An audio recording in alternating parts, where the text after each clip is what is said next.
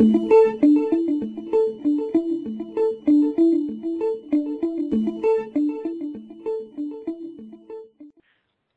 to a Nutrition in Clinical Practice podcast. I am Dr. Jeanette Hasse, the editor in chief of Nutrition in Clinical Practice. The October 2016 issue of NCP explores topics related to intravenous fat emulsions. So, joining me today are Dr. Ann Biesboer and Dr. Nancy Steer, co authors of the paper, A Product Review of Alternative Oil Based Intravenous Fat Emulsions, which is published in the October 2016 NCP issue. Dr. Biesboer and Dr. Steer are with Concordia University, Wisconsin School of Pharmacy in Mequon, Wisconsin. So thank you for joining me today. Before we start a discussion, I just want to ask our speakers today if they have any disclosures on the topic that they would like to share. Dr. Steer, do you have any disclosures? No, nothing to disclose. I'd like to ask Dr. Biesboer if she has any disclosure to share. I do not have any disclosures.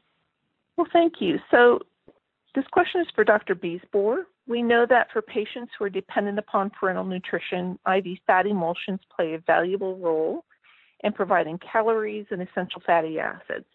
However, there are some drawbacks with the current formulations that are available in the U.S. So, can you explain what some of those limitations or drawbacks are? Yeah, absolutely. So there are three main types of limitations that are associated with IV fat emulsions, and particularly related to the specific source of the IV fat emulsion being the fat base, being whether it's soybean based or fish oil based or whatever it may be. And those three main types of limitations are the inflammatory effects that are related to the base, the potential for allergic reactions that can occur, and then the potential for the development of parenteral nutrition associated liver disease.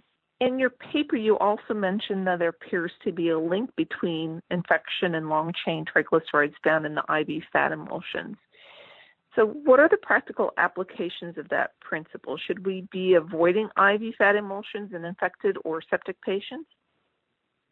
That's a very good question, and it's a topic that has actually been evaluated in one of the recent guidelines that has been published. The American Society of Parenteral and Enteral Nutrition and the Society of Critical Care Medicine specifically addressed this question in their guideline published earlier this year. Noting the very low quality of evidence that currently exists in the literature, the guideline suggests withholding soybean based IV fat emulsions during the first week following initiation of parenteral nutrition in the critically ill patient, or potentially considering limiting that IV fat emulsion to a maximum of 100 grams per week typically divided in two doses per week if there's concern for essential fatty acid deficiency. Based on expert opinion, the current guidelines suggest that the use of alternative IV fat emulsions be considered in the critically ill patient who is appropriate candidate for parenteral nutrition, though it provides no recommendation as to what specific type of alternative IV fat emulsion could be used or should be used. You also mentioned that a major complication that can be associated with prolonged usage of IV fat emulsion is the parenteral nutrition associated liver disease. So, what role do IV fat emulsions themselves have in the development of this condition?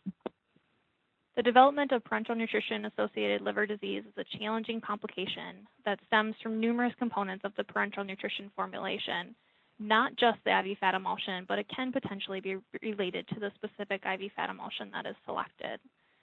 This adverse effect can become a life threatening disorder and can be of particular concern in patients receiving prolonged parenteral nutrition, potentially leading to the development of cirrhosis and end stage liver disease, even needing or necessitating liver transplantation. The development of parenteral nutrition associated liver disease is complex, and there are numerous different aspects of the selected IV fat emulsion that are related to the development of this complication. And these do include, but aren't limited to, the phytosterol content of the particular product that's chosen, the oil base of the IV fat emulsion that has been selected, and the particular dose of the IV fat emulsion administered. Dr. Steer, I want to direct a few questions at you. Uh, first of all, in your paper, you categorize and you talk about the different generations of IV fat emulsions. What features tend to define those different generations? Sure. The American Society for Parenteral and Enteral Nutrition published a position paper back in 2012 describing the clinical role for the alternative oil fat emulsions. And within this paper, they discuss the generational terms that were used to describe the different alternative oil fat emulsions in this particular review article.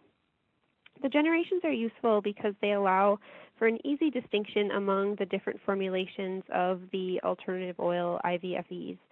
Each generation is associated with a specific fatty acid derivative or derivative combination.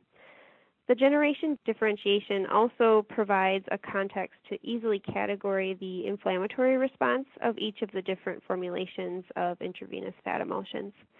In general, first generation products are pro inflammatory, second and third generation products are inflammatory neutral, and fourth generation products are anti inflammatory.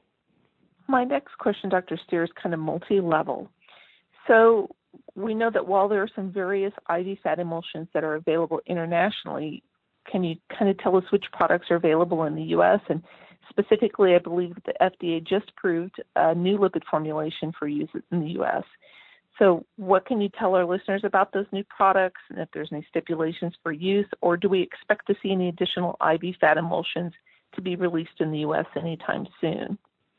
When our article was submitted for publication, only first generation products were available and marketed in the United States. However, on July 13th of this year, so just a couple weeks ago, the FDA approved SMOFlipid, and this is a Fresenius Kabi product, and this is to be manufactured and marketed in the United States. And per the manufacturer, this product should be available for patient use in mid August of this year. So this will be the first fourth generation IVFE product that's available to the United States adult population. Being that this is a new development, the SMOFlipid data within the review article only applies to the overseas product and not to the newly approved U.S. SMOFlipid product. And for example, the biggest difference between the two is the U.S. product is not indicated for use in pediatric populations at this time. The FDA has stipulated some additional pediatric clinical trials to the manufacturer before decisions are made regarding the labeled use of this product in this particular population. According to the FDA acceptance letter to Fresenius Kabi, the pediatric studies are deferred for submission to the FDA until about 2019. So more information to follow on that. Otherwise, I haven't heard of any other new products that are going to be released soon in the United States. Well, I want to thank you, Dr. Biesboer and Dr. Steer, for sharing your expertise with our listeners and invite our readers to find out more about IV fat emulsions and related topics and the October 2016 issue of Nutrition in Clinical Practice.